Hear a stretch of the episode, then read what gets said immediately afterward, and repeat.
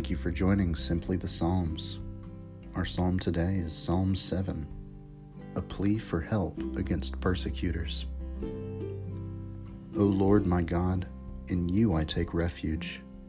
Save me from all my pursuers and deliver me, or like a lion, they will tear me apart.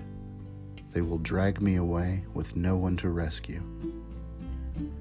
O Lord my God, if I have done this, if there is wrong in my hands, if I have repaid my ally with harm, or plundered my foe without cause, then let the enemy pursue me and overtake me.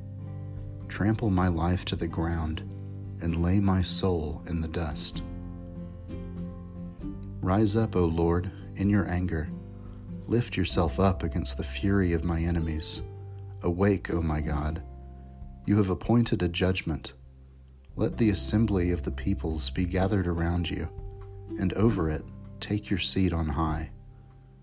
The Lord judges the peoples. Judge me, O Lord, according to my righteousness, and according to the integrity that is in me. O let the evil of the wicked come to an end, but establish the righteous, you who test the minds and hearts, O righteous God. God is my shield, who saves the upright in heart.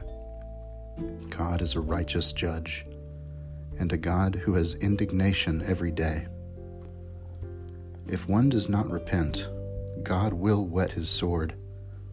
He has bent and strung his bow.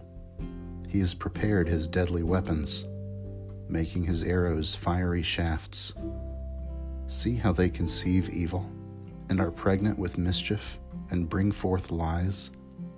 They make a pit, digging it out, and fall into the hole that they have made. Their mischief returns upon their own heads, and onto their own heads their violence descends.